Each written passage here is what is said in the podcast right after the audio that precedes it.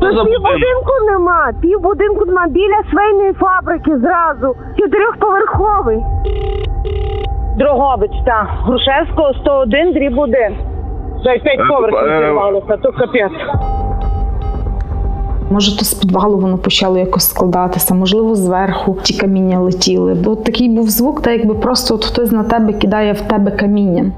Нижня та як кусок м'яса, от нижня частина тіла в мене просто я не відчувала зовсім. Я не могла навіть чуть-чуть порухати, ну ні ногою, нічим.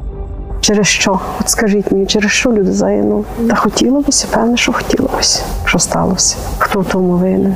Що така трагедія? Бійтеся Бога, вісім чоловік загинуло. І діти, і там буває якась аварія, буває ще щось, а то лягла людина спати і не встала.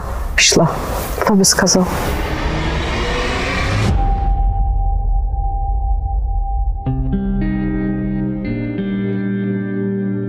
Уявіть, стоїть собі чотириповерхова хрущовка 1961 року, цілком собі нормальна, як на свій вік, зовні нормальна. Схожа на тисячі таких самих в Україні. Про неї не пишуть газети, її мешканці не б'ють на сполох, просячи у влади гроші на капітальний ремонт. І раптом однієї літньої ночі посеред цієї чотириповерхівки утворюється діра, обвалюється півпід'їзду. Я журналістка об'єднання розслідувань Суспільного Інна Білецька, і це другий епізод подкасту Другобич 101.1. У попередньому випуску ми розповіли вам, як трапився обвал на вулиці Грушевського у Другобичі, в якому загинуло восьмеро людей, що відчували люди під завалами, і як після цього усвідомлювали масштаби своїх втрат.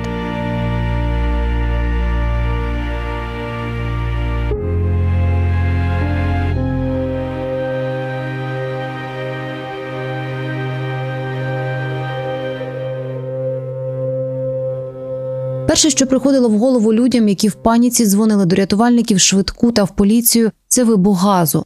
Цю першу версію відкинули уже в першу добу. Ні характерного звуку вибуху, ні вибухової хвилі не було. Одразу ж за першою висунули нову версію перепланування. Ішлося і про квартири, у яких жили люди, і про квартири, зайняті під комерцію. Сусіди говорили про перебудову в перукарні на першому поверсі, перешіптувалися про те, хто нещодавно робив ремонти, даючи коментарі журналістам, які працювали на овалі, шукали винних. Щоб перевірити, чи могли втручатись у несучі конструкції в зруйнованому під'їзді, ми вивчили план будинку на Грушевського 101-1. Будинок має три повздовжні несучі стіни: дві зовнішні, одна внутрішня. На них основне навантаження від конструкцій, на них лежать плити перекриття. Зовнішні стіни товстіші, у них вікна і двері в під'їздах. Внутрішня розділяє квартири, які мають різних власників. Непомітно зруйнувати цю середню стіну ніхто не міг. Ви б дозволили сусіду зруйнувати стіну, яка розділяє ваші квартири? Чи міг би сусід зробити це так, щоб ви не помітили? Єдиний фрагмент несучої стіни, який гіпотетично могли б захотіти знести мешканці, метровий виступ між однією з кімнат і кладовкою в трикімнатних квартирах. Утім, ці фрагменти стіни встояли навіть після обвалу. А отже, ми дозволили собі зробити висновок, що у квартирах їх ніхто не чіпав. Пізніше ми ще раз переконаємося в неспроможності версії про перепланування як причину обвалу, спитавши думку експертів, які проводили дослідження конструкцій. А поки ми дивимося на фрагменти несучих стін, стоячи посеред двору з качелями і лавками. Ось те, що колись було клумбою. А ось металеві іграшкові машинки, дбайливо розставлені навколо пісочниці. Все, що могли прибрати з завалів без ризику нових руйнувань, уже прибрали. За перекошеними дверима під'їзду сходова клітка. Внизу на рівні першого поверху горою лежать плити перекриття. Невже обвал з такими руйнуваннями міг трапитися раптово? Ось на першому поверсі квартира з старим, ще здається, радянським оздобленням. Тут через стіну від перукарні жила 80-річна Євгенія Нищук. Раз на два дні пані Женя ходила у хлібний через дорогу. То є біда, то є, то є велика біда. У маленькому хлібному магазинчику по-домашньому пахне здобою. За прилавком привітна жінка з короткою хайною стрижкою. Чекаємо, поки вийдуть люди, і починаємо розмову. Продавчиня Людмила Вальчишевська охоче розповідає про свою клієнтку, яка того дня заговорила з нею уперше. Вона прийшла, брала вона нас бере вертушку хліб, брала все. І каже: ви знаєте, маю таку біду. Я кажу, що сталося? А вона каже: в нашому будинку така от тріщина. І я боюся, йдемо бути в квартирі і ночі бути. І що мені, що нам робити? Що мені робити? А я кажу, ідіть в ЖЕК, ідіть в міську раду, визивайте комісію. І жіночка з цим пішла. Ну, то було в п'ятницю, а з вечірка на сталося.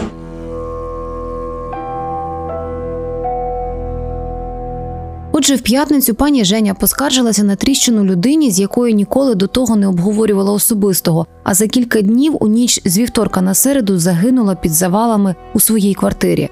Та чи ходила пані Женя в ЖЕК, продавчиня Людмила Вальчишевська не знає. Від інших чула, що таки ходила, і їй відмовили. Про похід Євгенії Нищук до комунальників зі скаргами на тріщину нам казала і Оксана Терлецька з четвертого поверху, яка після руйнування опинилася в інвалідному візку, і її сусідка з другого поверху Ірина Пилипців, яка під завалами втратила чоловіка. То вона мого чоловіка покликала до себе, то там була така тріщина, що було видно світло ліхт... ну, ліхтарі вночі, як світили, і просвічувало до хати. Тобто, ну мені здається, що це вже треба було тоді бити на спалах.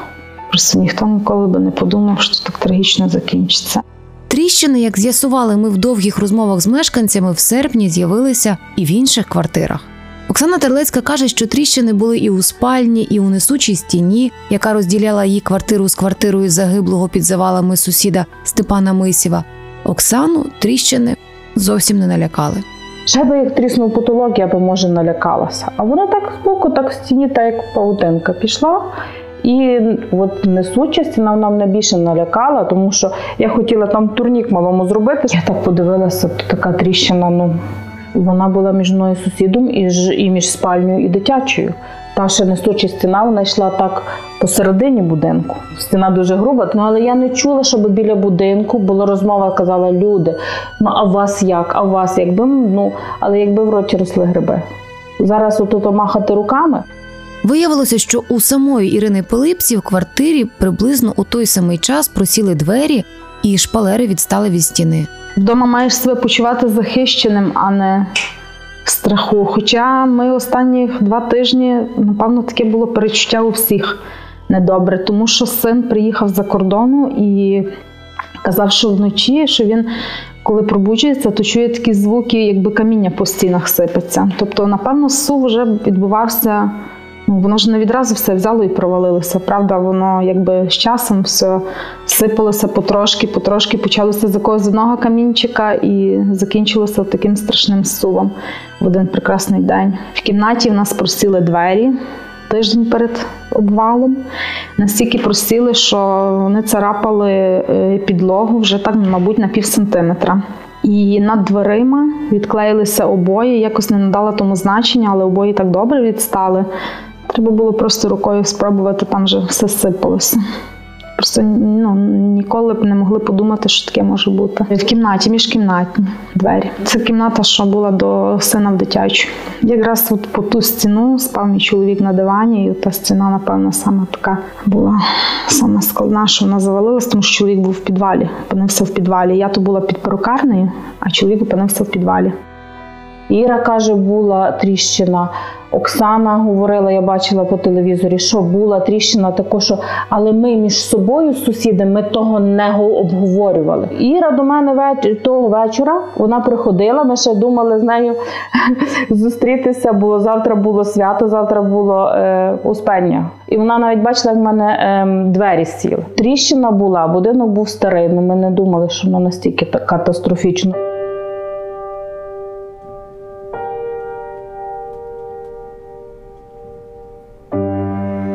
Ірина Пилипсів квартиру на Грушевського отримала в спадок від дідуся і бабусі, в яких часто і подовго гостювала і жила у дитинстві. Я не дивуюся, чому впав саме наш під'їзд, тому що нашого підвалу я не пам'ятаю з дитинства сухим. Там постійно було волого, там постійно була вода.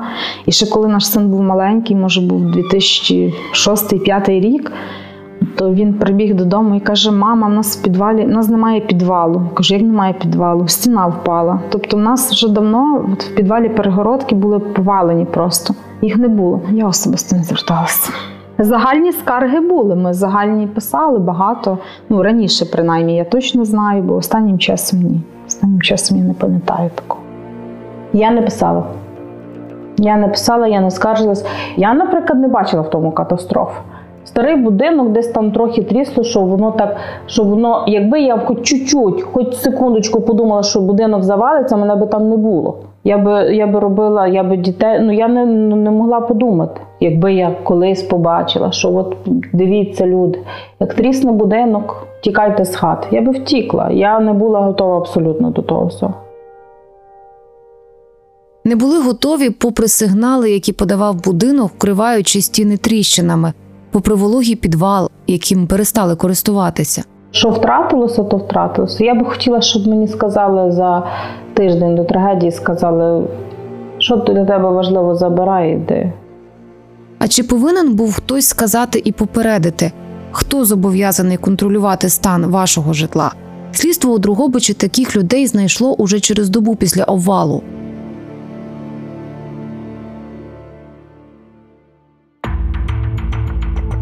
Це був другий епізод подкасту Об'єднання розслідувань Суспільного. Над ними працювали журналісти Інна Білецька, Алла Садовник, Дмитро Бондар та режисер Олександр Стратонов. Хто ті люди, які винні в обвалі за версією слідства? З ними ми познайомимо вас наступного разу. То мене ж знайшли вже. Мене знайшли, мені ж е, зразу е, кваліфікували, чи як це висловитися, що я винна в загибелі восьми людей.